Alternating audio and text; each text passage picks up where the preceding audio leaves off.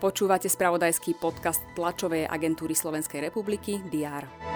Hasiť požiar v Národnom parku České Švajčiarsko budú aj slovenskí vojaci. Poslanecký klub Oľano sa zmenšil, odchádza z neho Juraj Krúpa.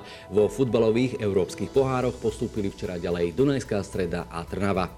Vítajte pri diári, v ňom už budeme avizovať správy na posledný júlový piatok.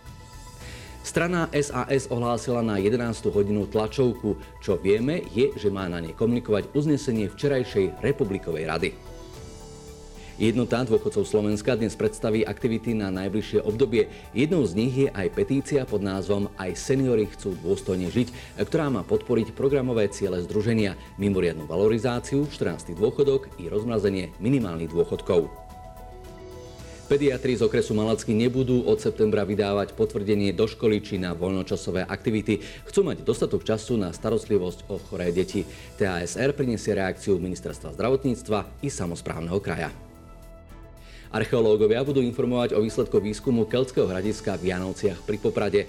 Výskum, ktorý sa začal v júli a nadviazal na ten z minulého roka, priniesol doklady osídlenia v latenskej dobe, ako sa v strednej Európe označuje mladšia doba železná, teda obdobie posledných 4 storočí pred našim letopočtom.